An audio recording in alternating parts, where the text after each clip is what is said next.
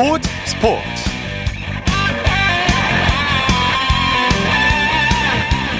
여러분 안녕하십니까? 아나운서 이창진입니다. 어제부터 오늘 오전까지 전국적으로 많은 비가 내렸죠. 장마전선은 남해상 부근으로 물러갔는데요. 이로 인해서 오늘은 다행히 프로야구가 정상적으로 열렸습니다. 호우주의보는 풀렸지만 짧은 시간에 많은 비가 내려서 전국에서 피해가 속출했는데요.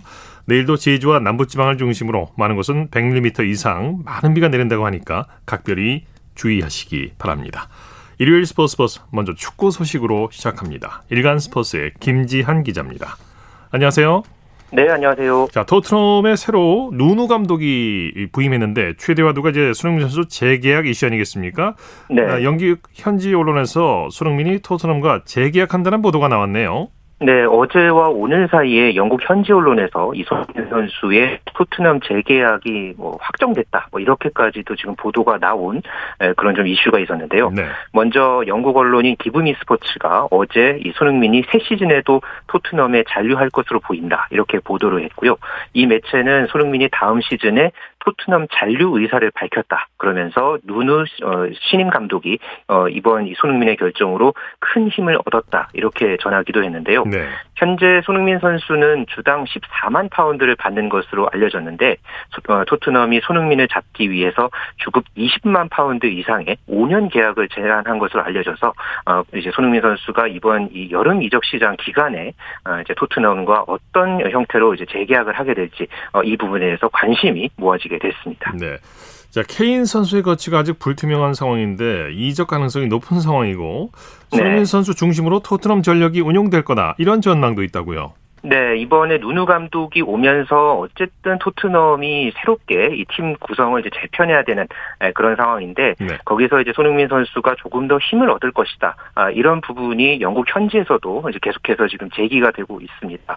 아, 잉글랜드의 국가대표 수비수 출신인 이 데니 밀스 해설가가 또 이런 말을 했는데요.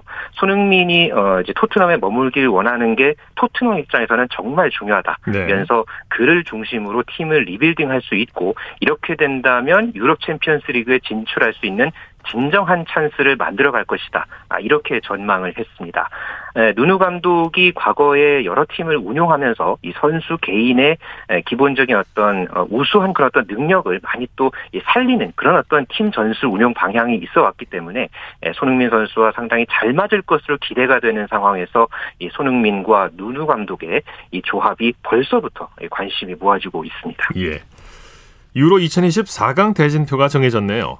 네, 어제 이탈리아와 스페인이 4강에 먼저 올라갔죠. 이렇게 결정된 때 이어서 오늘 새벽에 잉글랜드와 덴마크가 4강 진출을 확정을 지었습니다. 네. 모두 4개 팀이 과거의 유로 대회에서 우승 경험이 있는 그런 나라들로 짜여져서 더욱더 흥미를 모으고 있습니다. 네.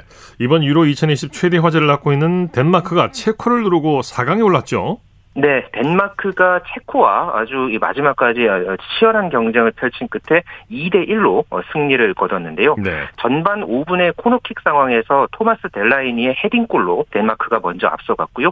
이어서 전반 42분에 카스퍼 돌베르의 연속골로 두 골 차로 어, 벌렸습니다. 네. 체코가 후반 4분에 이 파트릭 시크가 만회골을 어, 넣으면서 쫓아갔지만은 끝내 뒤집기에 실패했고요. 이렇게 되면서 덴마크는 1992년 이후에 이후에 29년 만에 4강에 진출했습니다. 네, 말 그대로 덴마크는 거침없는 행보를 이어가고 있어요. 네, 조별리그 3차전과 지난 16강전에서 4골을 터뜨렸고요. 이번 경기에서도 2골을 어, 터뜨린 덴마크 계속해서 이 매서운 그런 공격력을 보여주고 있는데요.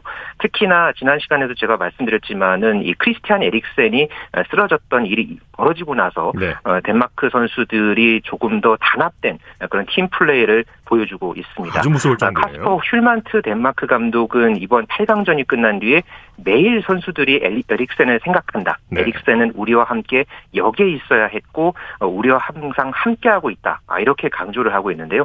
그만큼 어, 선수들 전체가 에릭센을 위해서 뛰겠다는 마음, 그 한 마음을 갖고 어, 이렇게 좋은 성적을 내고 있는 그런 분위기입니다. 확실히 그 마음, 정신력이 살아나는 모습이에요. 그렇습니다. 다른 8강전에서는 잉글랜드가 우크라이나를 대파했죠. 네, 4골차 승리를 거둔 잉글랜드였고요. 어, 해리 케인의 멀티골을 비롯해서 해리 맥과이어 그리고 조던 핸더슨의 득점포가 터지면서 잉글랜드가 우크라이나를 4대 0으로 완파했습니다. 네. 이렇게 되면서 잉글랜드가 유로 1996 어, 대회 이후에 25년 만에 4강에 올랐고요. 우크라이나는 사상 첫 유로 8강의 성과를 냈지만은 잉글랜드의 벽에 막히면서 아쉽게 4강 진출에는 실패했습니다. 이제 웸블리 스타디움에서 4강전을 치르게 되는데 영국 팬들 아주 그냥 어, 열기가 대단할 것 같습니다. 그러니까요. 잉글랜드 입장에서는 네. 케인의 득점포가 폭발하는 게 고무적이었을 것 같아요. 그렇죠. 해리케인이 조별리그에서 득점포가 가동되지 못했죠. 그러다가 16강 독일전에서 이번 대회 첫 번째 골을 터뜨렸고요. 우크라이나와의 이 8강전에서도 전반 4분에 오른발로 선제골을 넣었고 또 2대 0으로 앞서 있던 후반 5분에 헤딩으로 어, 추가골을 터뜨리면서 이번 대회에서 지금까지 3골을 어, 터뜨렸습니다. 네. 또이 잉글랜드가 이번 대회에서 또 눈길을 끄는 게 수비거든요. 이 다섯 경기 연속 지금 clean sheet 무실점 경기를 치르고 있는데 네. 어, 이렇게 수비가 탄탄하고 또 해리케인을 앞세운 공격력이 계속해서 이 살아나는 이 공수의 어떤 이 균형을 앞세워서 25년 만에 어, 유로 대회 우승 도전에 어, 상당히 고무된 그런 분위기입니다. 네. 세브체코 감독이 이끄는 우크라이나는 도전이 멈췄지만 사상 첫 유로 8강이라는 성과를 냈어요.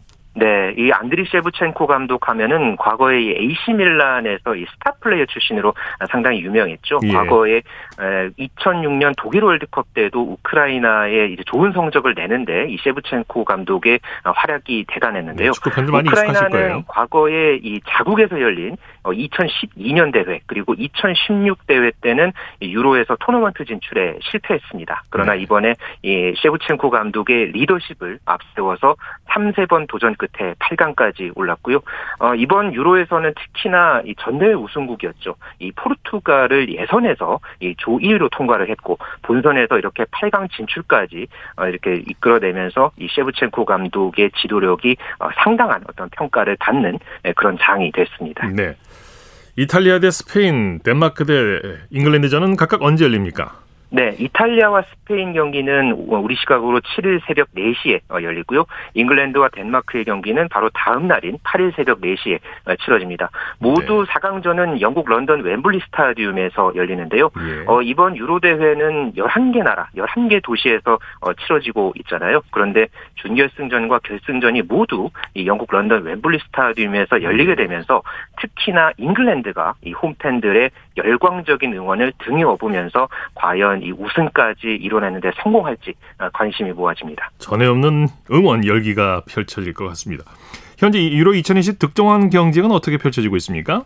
네, 포르투갈의 크리스티아노 호날두 그리고 체코의 파트릭 시크가 나란히 다섯 골을 넣으면서 득점 공동 선두에 올라 있습니다. 네. 그러나 이 포르투갈 또 체코가 어, 일찌감치 지금 떨어진 어, 그런 상황이 됐기 때문에 현재로서는 세 골을 기록하고 있는 잉글랜드의 해리케인 또 라힘 스털링 또 덴마크의 카스퍼 돌베리 등이 어, 득점왕 경쟁에 조금 더 도전할 수 있는 그런 상황을 맞았습니다. 예. 이번엔 남미 월드컵 코파 아메리카로 가보죠. 역시 아르헨티나의 메시 활약이 대단하죠. 네, 오늘 새벽에 열린 아르헨티나와 에콰도르의 8강전 경기. 아, 이 경기에서 아르헨티나가 3대 0으로 완승을 거뒀는데요. 이 경기에서 아르헨티나의 에이스죠. 이 메시가 한 골 2도움 맹활약을 펼쳤습니다. 네. 먼저 이 두 골을 도운 데 이어서 후반 추가 시간에 이 프리킥 기회에서 날카로운 왼발 슛을 터뜨리면서 대회 네 번째 골을 터뜨린 메시였는데요. 이번 대회에서 이 리오넬 메시 아, 참 대단합니다. 이 네 골에 네 개 도움을 기록하면서 현재 대회 득점 또 도움 모두 현재 1위에 올라 있어서 메시가 이 메이저 대회 우승을 위해서 참 많은 그런 어떤 어, 힘을 발휘하고 있다. 어, 이렇게 지금 평가가 되고 있습니다. 있습니다. 네, 소식 감사합니다. 네, 감사합니다. 축구 소식 일간 스포츠의 김지한 기자였고요. 이어서 프로야구 소식입니다. 스포티비 뉴스의 김태우 기자와 함께합니다. 안녕하세요. 네, 안녕하세요. 어제는 장맛비로 다섯 경기가 다 취소됐는데 오늘은 다 열렸죠? 네, 사실도 오늘 오전까지 좀 비가 좀 왔었고 네. 오후에도 날이 좋지는 않았습니다.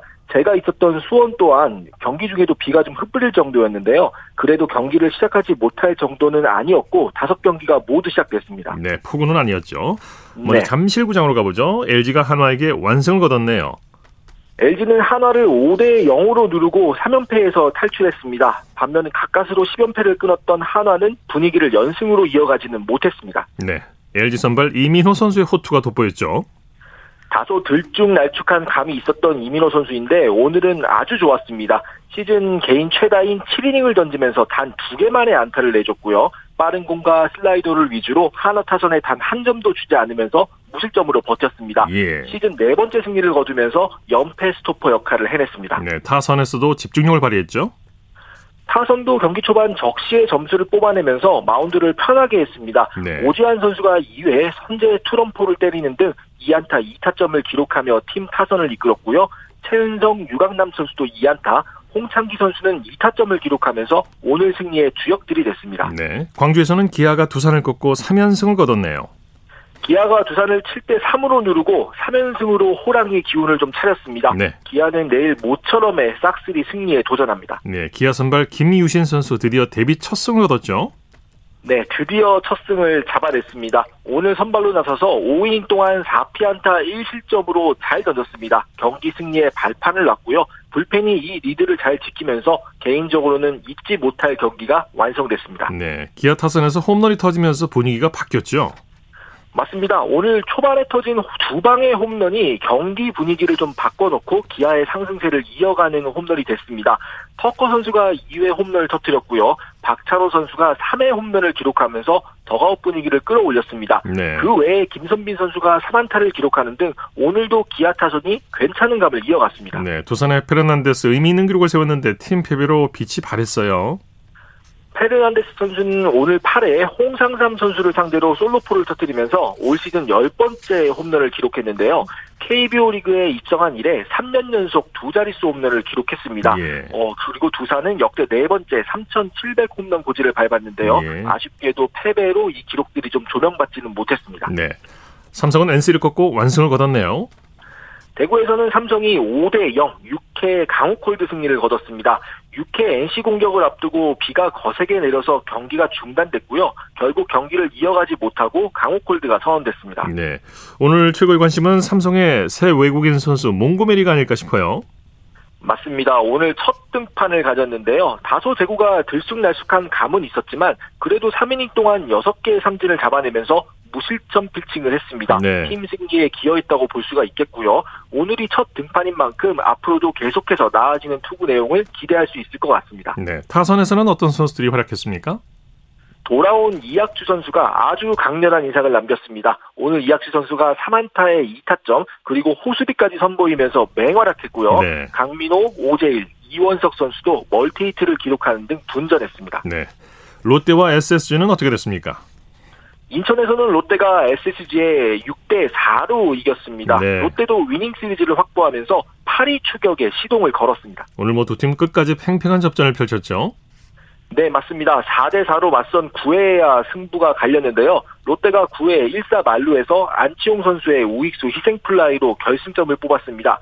최근 롯데의 막판 뒷심이 계속해서 빛을 발휘하고 있는 가운데 마무리 김원중 선수도 두 점 리드를 잘 지키고 세이브를 수확했습니다. 네, SSG 김원형 감독 항의하다가 퇴장까지 당했죠? 맞습니다. 9회 상황이었는데요. 1사 1삼루에서 정훈 선수의 볼넷 이후에 볼 판정에 불만이 좀 있는 듯 하다가 네. 항의를 했고 결국 퇴장 조치됐습니다. 김원영 감독이 부드러운 이미지가 있잖아요. 네. 그런데 오늘은 전혀 다른 모습을 보여줬습니다. 어, 하지만 주심을 밀치는 행위가 있었기 때문에 여기에 대한 징계 논의는 있을 것으로 보입니다. 네. 선두 KT의 질주가 무섭네요. 키움을 꺾고 8연승을 거뒀어요. KT는 수원에서 키움을 12대 3으로 이기고 파죽의 8연승을 달렸습니다. 단독 선두를 굳게 지키고 있습니다. 네. 오늘 경기 도중 양 팀에서 묘한 신경전이 벌어졌죠. 0대 0으로 맞선 3회 초 공격이 끝난 직후였는데요. 데스파이네 선수가 더가웃으로 들어가다가 1루로 뛰던 이용규 선수에게 갑자기 뭔 소리를 좀 질렀습니다.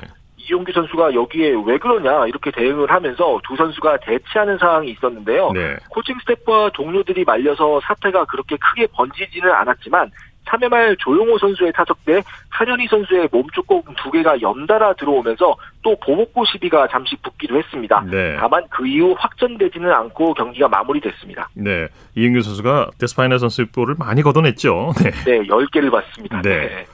자, KT의 기세가 끝까지 대단했어요. KT가 0대 3으로 뒤진 6회 상대 실책과 장성호 선수의 역전 트럼프로 경기를 뒤집었고요. 불펜을 총동원해서 리드를 지키는 사이에 7회 2점 그리고 8회 대거 6점을 추가하고 쐐기를 박았습니다. 예. 이번에는 코리안 메이저리그 소식 살펴보죠. 최지만 선수가 선발 출전했죠? 최지만 선수가 오늘 분전했습니다. 하지만 팀 패배를 막지는 못했는데요. 토론토와 경기에 선발 출전해서 안타 하나와 볼넷 두 개를 기록하는 등 3출루 경기로 활발하게 뛰었습니다. 네. 최근 들어서 출루의 감이 조금씩 살아나는 느낌인데요. 다만 템파베이는 투타 밸런스가 맞지 않으면서 3대 6으로 졌고 5연패에 빠졌습니다. 네. 김광현 선수의 선발 등판 일정이 잡혔나요? 네, 돌아오는 화요일 아침입니다. 김광희 선수가 오는 6일 오전 내셔널리그 서부지구 1위팀인 샌프란시스코를 상대로 시즌 세 번째 승리에 도전합니다. 네. 사실 올해 내셔널리그 서부지구는 LA 다저스와 샌디에이고의 각 축전으로 예상이 됐는데요. 예. 객관적인 전력에서 떨어진다는 평가를 받았던 샌프란시스코가 이 구도를 빼고 지금 1위를 달리고 있습니다. 김광희 선수가 아주 강팀과 상대하게 됐습니다. 예, 샌프란시스코에는 경기할 타자들이 많죠. 엄청난 슈퍼스타들이 모여 있는 건 아니지만 정말 짜임새 있는 타선과 상대를 하게 되겠습니다. 특히나 좌안에 강한 우타자가 많다는 게 이 팀의 특징이고 좌안 상대로 굉장히 강한 면모를 보여주고 있는데요. 우리에게는 예전에 삼성에서 뛰었었죠. 다린 러프 선수와 맞대결도 관심입니다. 러프 선수가 한동안 부상자 명단에 있다가 최근 복귀했는데요. 샌프란시스코가 러프 선수를 좌안 상대로 자주, 자주 쓰고 있으니까요. KBO 리그에 이어서 메이저 리그에서의 맞대결도 기대해도 좋을 것 같습니다. 네. 요즘 류현진 선수의 컨디션이 썩 좋은 편이 아닌데요. 현지 언론들도 류현진 선수를 걱정하고 있다고요. 네, 류현진 선수가 5월까지는 정말 좋은 투구를 했잖아요. 그런데 6월 이후에는 평균 자책점이 5점대로 뛰어 올랐습니다. 네. 단순히 평균 자책점만 좀 올랐으면 불운하다고 할 텐데 내용에도 좀 문제가 있습니다. 탈삼진은 줄어들고 볼넷은 늘어나는 추세인데요. 그래서 이 내용을 보고 현지 언론도 좀 걱정을 하고 있습니다. 다만 류현진 선수도 지금 현재 자신의 문제가 뭔지 정확하게 알고 있습니다. 계속해서 조정을 해 나가면 후반기부터는 다시 예전의 모습을 보여줄 수 있을 것으로 기대하고 있습니다. 예, 소식 감사합니다. 네, 감사합니다. 프리야구 소식 스포티비 뉴스의 김태우 기자와 함께했습니다.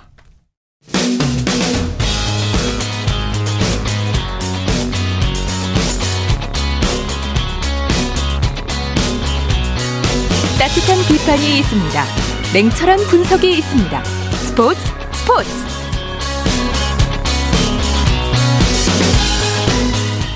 일요일 스포츠 스포츠 생방송으로 함께하고 계십니다. 9시 37분 지나고 있습니다. 이어서 스포츠 속에 숨어 있는 과학 이야기를 살펴보는 기영로의 스포츠와 과학 시간입니다. 스포츠 평론가 기영로 씨 스튜디오 직접 나오셨습니다. 어서 오십시오. 네, 안녕하세요. 오늘 어떤 얘기를 해주시겠습니까? 예, 프로야구 KT 위주 4번 타자 아, 그리고 도쿄올림픽 야구 대표팀에서도 4번을 맡을 것으로 예상되고 있는 강백호 네. 선수 네. 연일 4를 치면서 이제 화제를 모으고 있는데 오늘은 4타수 1안타 그게 2루타였어요. 예. 2타점을 기록해서 3할 9푼 5리로 약간 떨어졌습니다. 예. 프로야구 선수들 이 4할 타율 유지가 정말 어렵죠. 예. 예. 메이저리그 마지막 4할, 4할 타자가 테드 윌리엄스죠. 네. 테드 윌리엄스와 함께 쌍벽을 이루는 찰리로 그러니까 타격 이론의 대가가 두 사람인데 테드 윌리엄스와 찰리로 두 사람인데 이 찰리로가 아, 그의 저서 3할의 예술이라는 그 저서에서 음. 3할 타율의 어려움을 썼습니다. 네. 모든 스포츠 행위 가운데서도 가장 어려운 기술이 타격에서 안타를 때리는 거라고 네, 네 하는데 네. 이것도 3할을 때려야 되니까 예술이라는 얘기죠. 아. 메이저리그에서도 통산 타율이 예, 그 천타석 이상으로 볼때 예. 3할을 기록한 선수가 1%가 안 됩니다. 네. 따라서 4할 타율은 신의 경지죠 한마디로. 아, 3할 타율은 예술의 경지, 4할 타율은 신의 경지. 예, 그만큼 어렵다는 얘기고요. 자, 그러면 지금까지 세계적으로 4야, 4할 타율을 기록한 선수들은 얼마나 됩니까? 예, 메이저리그에서 처음 4할을 기록한 선수가 1894년, 약 네. 130년 됐죠. 빌리 해밀턴 선수였고, 앞서 말씀드린 대로 테드 윌리엄스가 1941년에 4할 6리로 마지막 4할을 쳤습니다. 아, 그 사이 11명의 선수가 17번 사할을 메이저리그에서 기록했어요. 네. 1941년이 마지막이고 네. 80년 70년 전이죠 그러니까 아 80년 전. 네. 그 1950년에 시작된 일본 프로야구는 사할 타자가 아직까지 한 명도 나오지 않고 음. 1986년에 외국 타자 랜디 바스가 기록한 3할 8푼 9리가 최고 타율입니다. 일본인 출신은 없고요. 예, 없습니다. 네. 장훈 선수가 이제 3, 할 8푼 3리를 쳤었죠. 네네. 어, 또 우리나라는 82년 백인천 플레잉 코치가 4할 1푼 2리가 유일하고요. 예. 대만은 왕보룽 선수가 2016년에 4할 1푼 4리, 2017년에 4할 7리 이렇게 해서 어, 이제까지 전 세계에서 13명이 20번 사하를 기록했습니다. 그렇군요. 근데 이제 여기서 사하를 기록하려면 그 나라의 규정 타석을 채워야 돼요. 네. 강백호도 아직은 사할이 아니에요. 음. 왜냐하면 그 시즌이 끝난 다음에 사흘이 돼야 되니까. 네. 그러니까 우리나라가 144경기죠. 네. 거기다가 3.1을 곱해야 돼요. 이거 이상의 타석에 들어서야 돼요. 그러니까 예. 447번 이상의 타석에 들어서지만 사할이 아. 인정됩니다. 사할 치더라도. 네. 네. 예. 사, 타율 4할을 기록하기 위해서는 계산상 다섯 번 타석에 들어서서 두 번의 안타를 꾸준히 때려야 한다는 얘기죠. 그래서 이제 스포츠 과학자들이 스포츠에서 가장 힘든 게 안타를 때리는 거라고 하죠. 예. 왜냐하면 투수가 타자한테 맞지 않기 위해서 150km의 패스트볼을 보통 던지잖아요. 네. 빠르면 슬라이더, 스플리터, 체인지업, 컷 패스트볼, 너클볼, 커브, 슬라이더도 떨어지는 슬라이더, 옆으로 흐르는 슬라이더, 느린 슬라이더 여러 가지가 많잖아요. 네네. 이걸 갖다가 이제 예, 자기 배트의 sweet spot에 맞춰야 되거든요. 네. 그러니까 엄청나게 힘든 거죠. 그렇죠. 물론 스윗 스팟에 맞지 않더라도 빗맞은 안타가 있잖아요. 또 수비가 기록되지 않는 에러가 있잖아요. 이것도 안타거든요. 음. 기록되지 않는 네. 에러. 아, 그런데 기본적으로 어, 타자가 투수가 던진 공을 자신 배트의 sweet spot에 맞춰야지만 아, 좋은 안타가 나온다 이렇게 네. 볼수 있겠습니다. 스윗 스팟이 뭔지 좀 설명해 주시죠. 예, SWEET SPOT 이렇게 됩니다. 네. 아, 스펠링으로 야구, 테니스, 골프 등에도 이제 스위스팟이라는 용어가 있어요. 예, 골프에서는 많이 사용하죠. 예, 그렇습니다. 야구의 경우 배트 끝에서 약 12cm 지점이 sweet spot입니다. 네. 여기에 이제 대략 동전보다 약간 큰데 그 지점이 이제 스위스팟이에요. 예. 이, 저, 이 점에 볼이 맞으면은 타자가 기분이 굉장히 좋습니다. 그렇죠. 배트에 힘이 하나도 들어가지 않고 네. 딱 하고 그냥 가볍게 넘어가는 듯. 맞는 소리가 다르다고 하죠. 예, 이게 엄청나게 기분이 좋대요. 네. 예, 아주 배트 들지 않는 것처럼. 손끝의 느낌도 다르고요. 예, 아주 다른 손맛이라고 하죠. 네. 이 낚시꾼처럼 손맛이 있는 거죠. 네. 테니스의 라켓, 골프의 골프채 등에도 이제 스위스팟이 맞아야지만 음, 멀리 날아가는 거죠. 느낌이 달라요? 예, 다릅니다. 네. 음악 용어에도 있어요. 네. 연주를 잘 들을 수 있는 것이 스위스팟이에요. 그러니까 독주와 실내악의 경우 대개 보면 이제 악기 수가 작으니까 아, 무대에 근접한 양쪽 옆 중앙 부분 이게 스위스팟이고요. 예. 오케스트라의 경우는 1층 홀의 정중앙과 2층 양옆에가 스위스팟입니다. 그러니까 아, 네. 가장 음악 감상을 잘할 수 있는 곳. 이것도 아, 이제 음악에도 있습니다. 그렇군요. 자, 그러면 그 어렵다는 사할 안팎을 치고 있는 강백호는 어떤 선수입니까? 예, 2018년에 신인왕 뭐 고등학교 때는 뭐 최고 선수 아주 완전히 예, 최고 선수로 인정을 받았었고요. 예. 2020년 작년에 1, 2수 부문 골든글로벌상을 받았고 해를 거듭할수록 이제 성장을 하고 있죠. 아, 이제 강백호 선수가 71경기를 치는 오늘 현재까지 3할 9푼 5리를 유지하고 있는데 네. 파워는 워낙 뛰어났는데 손목 힘은 역대급이라고 합니다. 네. 아, 그리고 프로하고 4년 차가 되면서 노련미까지 갖춰서 이제 무결점 타자가 된 건데 강백호 선수는 이제 카운트별 그러니까 불리한 카운트인지 유리한 카운트인지 또는 주자가 있는지 없는지에 따라서 풀스윙을 하거나 contact 좀 맞추는 데 주력하거나 네. 또 최근에 한화 이글스라든지 기아 타이거스에서는 이제 에, 이 수비에 따라서 타자에 따라서 다른 시프트를 하잖아요. 네. 이것도 이제 역구를 이용합니다. 삼루가 비어요. 음. 이제 타구가 전부 다 오른쪽으로 가기 때문에 네. 삼루 쪽으로 번트 안타를 많이 터트려요. 그래서 지난해까지는 타구가 삼루 쪽으로 16%밖에 안 갔는데 올해는 일부러 밀어치기 때문에 네, 25%로 많이 늘었기 때문에 그만큼 강백호 선수가 파워와 타격 실력과 함께 영리하다. 아, 야구 선수가 뛰어나고 네. 뭐 야구 구단이라고 할 정도로 예. 야구 머리가 뛰어나다 이렇게 볼 수 있겠습니다. 네. 자, 강백호 선수가 올 시즌 4할을 기록할 가능성은 얼마나 될까요? 지금 3할 9푼으로 약간 떨어졌잖아요. 네. 그러니까 앞으로 남은 73경기에 모두 출전한다고 가정하고 260타수 105안타를 쳐야 돼요. 네. 아, 근데 지금 점점 순위 싸움이 치열해지고 KT를 제외한 나머지 9개 구단의 투수들의 천적이 강백호예요. 네. 완전히 다 분석을 당했어요. 그래서 음. 아마 점점 더 본인도 어려질 것 같고. 견제를 많이 하겠죠. 예. 네. 현실적인 목표는 저는 3할 8푼으로 보고 있고요. 어, 오히려 2014년에 서건, 서건창 선수가 갖고 있던 201안타. 이거는 깨뜨리지 않을까. 네. 지금 현재 아마 205안타 정도는 무난하지 않을까 해서 3할 8푼에 205안타가 현실적인 목표인데 강백호 선수가 워낙 또 뛰어난 선수니까 워낙 또 사할도 기대하는 네. 야구인들도 많습니다. 예. 우리나라 프로야구 역사상 그 유일하게 백인천 선수가 4할 1푼 1이었는데 마지막 네. 4할이라고 하셨는데 지금까지 4할에 가장 가까운 타율을 기록했던 선수는 누굽니까? 이정범 선수가 1994년에 3할 9푼 3리를 쳤는데 네. 8월 21일까지 그해 8월 21일까지 4할을 쳤는데 육회를 그때 먹은 게 잘못돼가지고 아, 네. 배탈이 막 나고 막 그 좀 안 좋은 곡을 하는 바람에 13타수 1안타 기록했어요. 음, 3일 동안에. 막판에 좀 안 좋았군요. 네, 3할 8푼으로 떨어졌다가 마지막에 3할 9푼 3리로 끝냈는데 그, 그때 만약에 13타수 1안타가 아니고 13타수 5, 6안타 쳤으면 네. 4할 쳤을 거요. 6회만 아니었다면. 예. 아, 6회를 먹었으면 되는데 이게 좀 상한 육회예요. 상한 육회를 먹어가지고. 예, 괜찮은 건 괜찮죠. 자, 기영로와 스포츠와 각 스포츠 평론가 기영로 씨와 함께했습니다. 오늘 감사합니다. 네, 다음 주에 뵙겠습니다. 쳤다 하면 홈런이고 슛 그것이 바로 그것이 바로. 손에 잡힌 우승 트로피. 목에 걸린 그 배달. 너와 내가 하나 되는 그것이 바로 그것이 바로 그것이 바로. 꿈꾸던 스포츠. 꿈꾸던 스포츠. 꿈꾸던 스포츠. 일요일 스포츠 스포츠 생방송으로 함께하고 계십니다. 9시 46분 지나고 있습니다. 이어서 다양한 종목의 스포츠 소식을 전해드리는 주간 스포츠 하이라이트 시간입니다. 이혜리 리포터와 함께합니다. 어서 오십시오. 네, 안녕하세요. 자, 이번 주 어떤 스포츠 이슈들이 있었습니까? 네, 지난달 28일 월요일에 충북 진천 국가대표 선수촌에서 도쿄올림픽 대회 미디어 대회가 열렸습니다. 네. 미디어 대회가 열렸는데요. 이 도쿄올림픽이 한 달도 남지 않은 상황에서 여전히 일본 내 코로나19 상황은 잠잠해지지 않고 있습니다. 네. 우리 선수단의 고민 또한 한두 가지가 아닌데요. 어떤 고민들을 의미를 안고 있는지 지난달 28일 월요일 KBS 9시 뉴스입니다.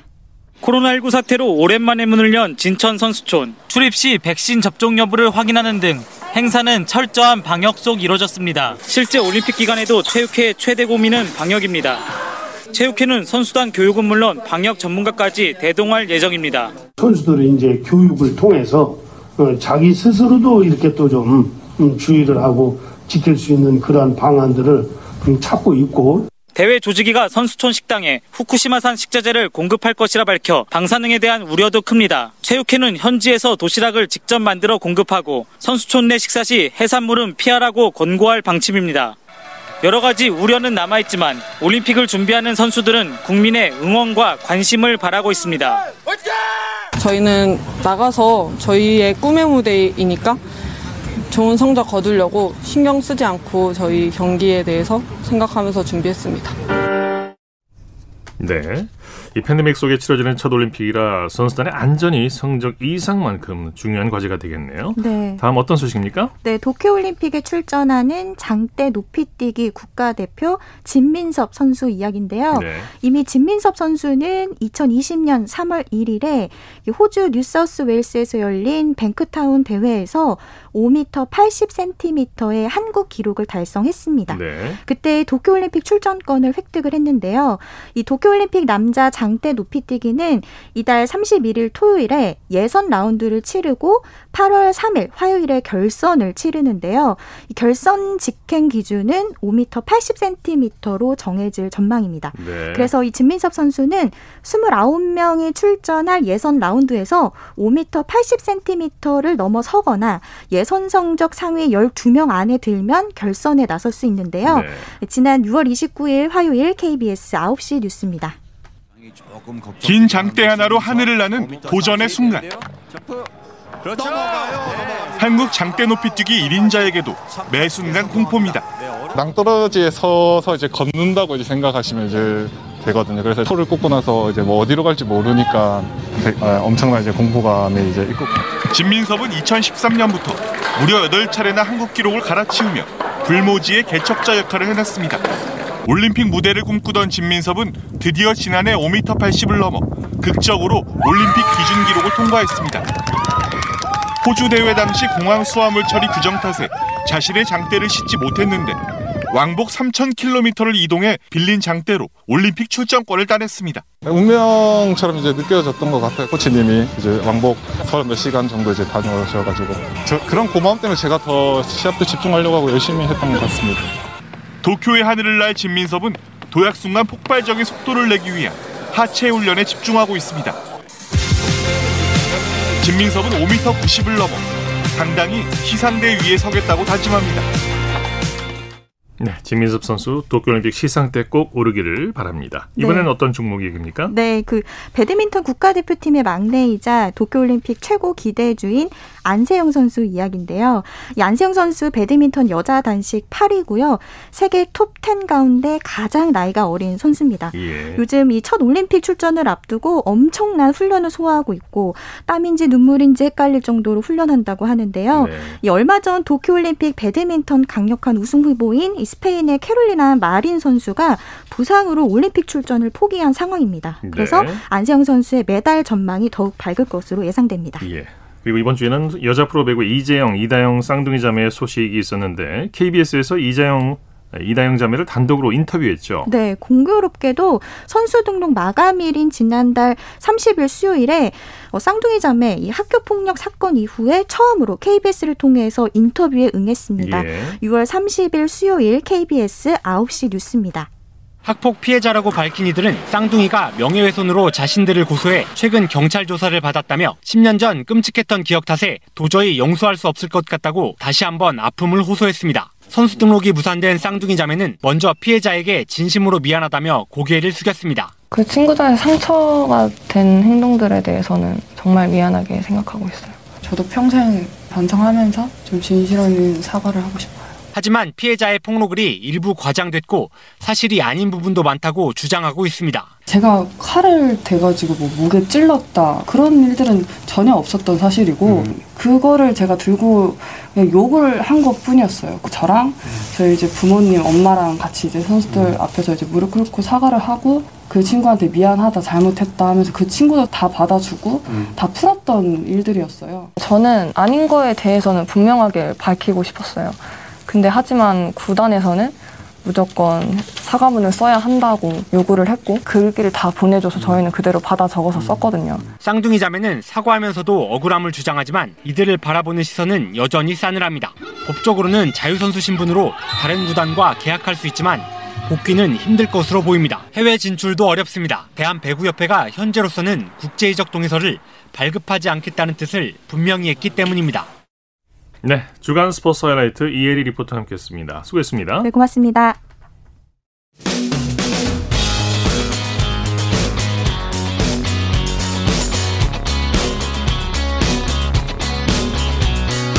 따뜻한 비판이 있습니다. 냉철한 분석이 있습니다. 스포츠 스포츠. 이어서 골프 소식입니다. 스포츠조선의 김진회 기자와 함께합니다. 안녕하세요. 네, 안녕하세요. KLPGA 투어에서 달걀 골퍼 김해림 선수가 3년 2개월 만에 우승을 차지했네요. 네, 김해림 선수는 4일 강원도 버치힐 컨트리 클럽에서 열린 KLPGA 투어 맥콜 모나파크 오픈 최종 3라운드에서 보기 없이 버디만 5개를 기록하며 5언더파 67타를 쳤습니다. 네. 어, 최종 합계 13언더파 203타의 성적을 낸 김해림 선수는 이가영 선수와 연장 승부 끝에 우승을 차지했습니다. 네. 어, 김해림 선수는 2018년 5월 교촌 허니 레이디스 오픈 이후 3년 2개월 만에 투어 통산 7승을 달성했습니다. 네. 어, 1, 2라운드 연속 선두를 달린 김해림 선수는 마지막 날까지 1위 자리를 지켜내 와이어 투 와이어 우승을 달성했습니다. 예. 김혜림 선수가 달걀 한 판씩 삶아 먹으면서 근육을 키웠다고 해서 달걀 골퍼로 불린다고 하는데 경기 내용 자세히 살펴볼까요? 네, 김혜림 선수는 이가영 선수의 맹추격 속에 긴장된 플레이를 이어갔습니다. 어, 전반 한타밖에 줄이지 못한 사이 이가영 선수가 세타를 줄이며 한타 차로 따라붙었습니다. 네. 어, 이어 후반 11번 홀에선 이가영 선수가 버디를 낚으면서 김혜림 선수가 공동 선두를 이뤘습니다. 이후 김혜림과 이가영 선수는 버디 4개씩을 더하며 팽팽함을 유지했는데요. 어, 파5 18번 홀이 결정적이었습니다. 네. 어, 이가영 선수가 5m짜리 버디 퍼트를 성공시키고 한타차 선두로 경기를 마친 가운데 챔피언조 김혜림 선수가 이가영 선수와 똑같은 지점에서 버디 퍼트를 성공시켜 승부를 연장으로 끌고 갔습니다. 네. 어, 운명의 연장 첫 번째 홀에서 승부가 갈렸는데요. 김혜림 선수가 이가영 선수보다 공을 홀컵에 훨씬 가까이 붙여 버디를 잡아내고 두 팔을 벌리는 우승 세레머니를 펼쳤습니다. 네. 김혜림 선수가 이 대회 1라운드에서 캐디 없이 플레이를 펼쳤죠. 네, 김혜림 선수가 이번 대회 첫날에 캐디 없이 전동 카트를 조작하면서 스스로 플레이를 펼쳤는데요. 네. 어, 1라운드가 끝난 뒤 인터뷰에서 캐디가 없을 때 자신의 경기력에 대해 체크해보고 싶다는 것이 공식적인 답변이었습니다. 네. 어, 결과는 7언더파 맹타를 휘두르며 단독 선두를 달렸습니다. 예. 어, 그런데 우승한 뒤 캐디를 대동하지 않은 진짜 이유를 밝혔습니다. 네. 어, 캐디와의 관계가 원만하지 않았던 것으로 보입니다. 어, 김혜림 아. 선수는 사실 캐디가 필요하긴 하다. 다만 돈만 밝히는 일부 캐디들의 태도가 화가 나서 캐디 없이 해보려고 했다고 음, 털어놓았습니다. 그랬군요. LPGA 투어에서는 세계 랭킹 2위를 밀려난 고진영 선수가 다시 1위 복귀를 노리고 있죠? 네, 고진영 선수가 LPGA 투어 볼런티스 오브 아메리카 클래식 3라운드에서 단독 선두를 탈환했는데요. 이날 보기 없이 이글 1개와 버디 3개를 적어내며 5언더파 66타를 쳤습니다. 어, 4월 합계 14언더파를 기록하며 선두에 올랐습니다. 네. 어, 지난달 28일에 발표된 세계 랭킹에서 넬리 코르다에게 밀려 2위로 내려간 뒤 이번 대회에 참가한 고진영 선수는 그 아쉬움을 이번 대회 우승으로 풀려는 모습인데요. 네. 이 고진영 선수는 지난해 12월 CME 그룹 투어 챔피언십 이후 7개월 만에 우승을 노립니다. 네. PGA 투어에서는 임성재 선수가 4개월 만에 톱 10을 노리고 있죠. 네, 임성재 선수는 4일 미국 미시간주 디트로이트 골프 클럽에서 열린 대회 4, 사흘째 3라운드에서 버디 4개와 보기 1개로 3, 3언더파를 쳤습니다. 네. 어, 사흘 합, 사흘 합계 10언더파 206타를 기록한 임성재 선수는 어, 케빈 트웨이, 어, 쉐이머스 파워와 함께 공동 12위로 어, 최종 라운드를 시작하게 됐습니다. 예. 어, 임성 올해 3월 혼다 클래식 공동 8위 이후 톱10 성적이 없는 임성재 선수는 약 4개월 만에 톱10을 바라보게 됐습니다. 어, 물론 선두와 4타 차이기 때문에 역전 우승 가능성도 전혀 없는 것은 아닙니다. 네, 소식 감사합니다. 네, 감사합니다. 골프 소식 스포츠 조선의 김진회 기자와 정리했습니다. 스포츠 단신 전해드립니다. 테니스의 권순우 선수가 풀세트 접전 끝에 윈블던 3회전 진출에 아쉽게 실패했습니다. 권순우 선수는 독일의 도미닉 퀘퍼에 2대 3으로 패하면서 3회전 진출에 실패는 했는데 에, 개인 통산 두 번째 윈블던 출전에서 첫 본선 승리에 성공했습니다. 스포츠 스포츠 오늘 준비한 소식 여기까지고요. 내일은 8시 30분부터 들으실 수 있습니다. 함께해 주신 여러분 고맙습니다. 지금까지 아나운서 이창진이었습니다. 스포츠 스포츠